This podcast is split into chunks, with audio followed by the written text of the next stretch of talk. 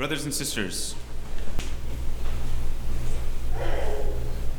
you know, if you listen to um, the news today, it's kind of always a disaster. Uh, everything is a disaster, everything is catastrophic, everything is bad, it's just getting worse and worse and worse. This is kind of the way the news goes. And then people start talking about, they get kind of riled up and alarmed about it, and then they start talking about, oh, it's got to be the end of the world. Jesus must be coming back because it's so bad right now. This has kind of always been the case, though. People have always said this. Because in every age, every age, every generation, every uh, place, every time has its own problems, and everybody's problems are always magnified when they're experiencing it. And so it seems to us like things are uh, worse than they've ever been. This is kind of the, the, the common line. So in every age, people will think about, okay, what do we what can we do to make the world a better place? Some people just jump to God has to come back. But some people come up with some solutions. In, since ancient times, and in ancient times, the solution for guys like say Plato, the Greek philosopher, Aristotle, the, the Greek philosopher student, they came up with the best they could, and they did pretty good for, for the tools that were at their disposal. In fact, they probably did the best that you can do without the help of God. Because what Plato and Aristotle came up with was well, in their day, society was kind of collapsing because people stopped believing in the Greek gods and so on and so forth, all the mythologies and all that about the Greeks. And there was no unifying force in their culture any longer. People started to separate, much like we're going through right now with the with the rejection of Christianity. You see that the the country is starting to divide very uh, quickly and very strongly. So it was much the same in the days of Plato and Aristotle in the in the Greek in the Greek in Greece. So what was their solution? Well, justice. Justice is the best that we can do. When we make justice our highest goal and the standard for a proper society, then we can unify all of us together around justice. And what does it take to be just? What does it take to be a fair person, to do what's right for the common good, to follow the laws according to each city, and so on and so forth? And that's pretty good. But that's as high as we can get as a human society without the help of God. And you know what? It didn't really work. Why didn't it work? And every culture since then, including the Roman Empire, tried to do the same, tried to mimic the same, including down to the United States today with the Constitution and the building up of a new society in the manner of ancient Greek philosophical political traditions and Christian morality. But it doesn't work. The reason why justice doesn't really work is not because justice is bad. It's, justice is a good thing. In fact, Scripture talks about it constantly, especially the Old Testament. Righteousness is the high good of the Old Testament. But the reason why it doesn't work is because it's a fallen world. And we can write all these laws and we can create all these standards and we can talk about justice day in and day out and talk about righteousness day in and day out and what's better for everybody and what's best for us and what's best for society. We can do this day in and day out until we're blue, but it's not going to work. Why? Because we are sinful people, period. And because we are sinful people, and I'm not saying this to throw shade or something, I'm saying this because it's a matter of fact. We are sinful people, and the world is a sinful place, and it's always going to be a sinful place. That's just how it is. And that's not to despair, it's not to say that we shouldn't care about justice. No, justice is great, and we should always strive after it. Jesus says that. But it's not a high enough standard, is what I'm saying. I think we have to go higher. What does St. Joseph do? In the Gospel reading today, uh, we are reading for the first time in the season of Advent from the Gospel of Luke. Up until now, we've been, I'm sorry, from the Gospel of Matthew this time. Up until now, we've been reading from the Gospel of Luke. Now, this is Matthew's take on the birth of Jesus. And the story that he starts with, Luke starts with the angel Gabriel going to Mary. Matthew starts with uh, Joseph now is having this problem because he finds out that his wife is pregnant. But they haven't been together yet. So he's thinking about how this could have happened. Well, there's a few interpretations. What's really going through the mind of St. Joseph as he's considering, as he finds out that Mary is pregnant? What's going through his mind? Does he presume, does he assume that she's been unfaithful? Probably he was ignorant about the whole situation. Most likely, he was ignorant about the whole situation. He knew that she's a good woman, a holy woman, um, and he doesn't really know what's going on. But he's a just man, he's a righteous man, he follows the law, and so he follows the law faithfully. And what does the law say? When a woman is unfaithful, the law says to divorce her. This is from the book of Deuteronomy. So he goes to do that. Joseph, being a just man and unwilling to put her to shame, resolved to send her away.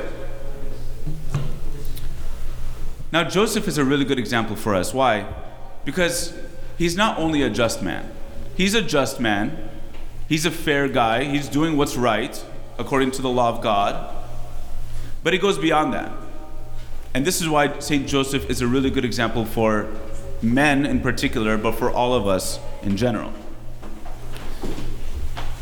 Because he's not only following the law of God, he's going beyond what the law requires.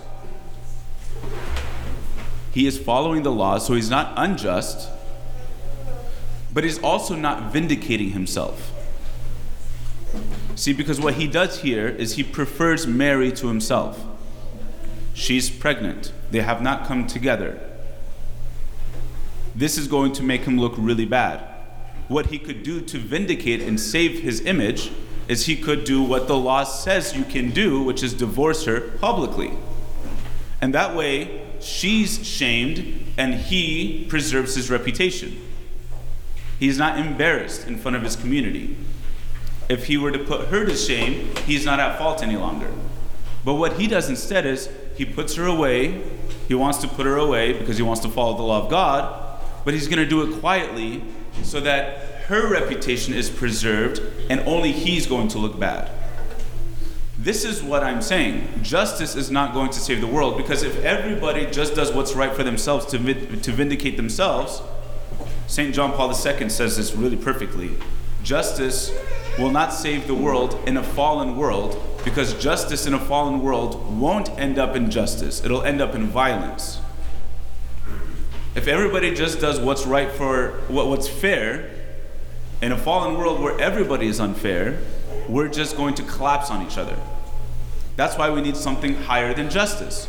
And St. Joseph is a great example of this. Plato and Aristotle went for justice, but it was a failed attempt. It didn't work.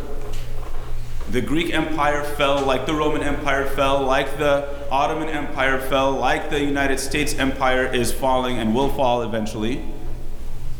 Every human empire will fall because every human empire's highest standard is justice, but in a world where justice is not possible, in a world where sin is really what reigns, justice is not possible. St. Joseph is a good example because he goes beyond justice. What does he go to? He goes to the love of God. Beyond justice is love. And love is what will save the world. Only love will save the world. And what does love look like? Love looks like I am sacrificing what is fair to me so that what is accomplished it is what is what's good for you.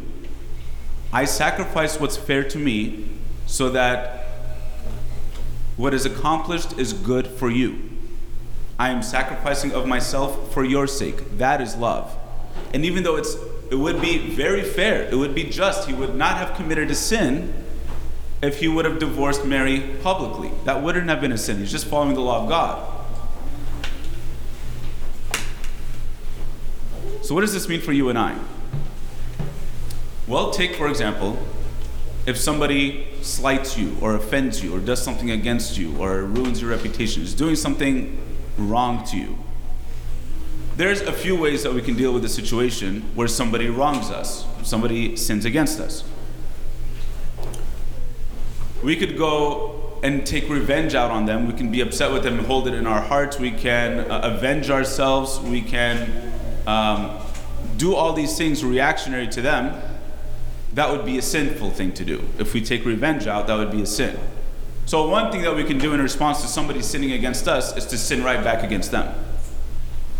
Another thing is to be totally fair and do the just thing, which is to vindicate ourselves and do what's fair and embarrass them or not let them go on it until they apologize or hold it in our heart until they are sorry. That's vindicating ourselves. We're getting what we want back. It is fair. But we haven't yet committed a Christian act. Because what's fair is not necessarily yet a Christian act. A Christian act is higher. It's not unfair, but it's higher than fair. A Christian act is to say, somebody wronged me and I'm going to forgive them.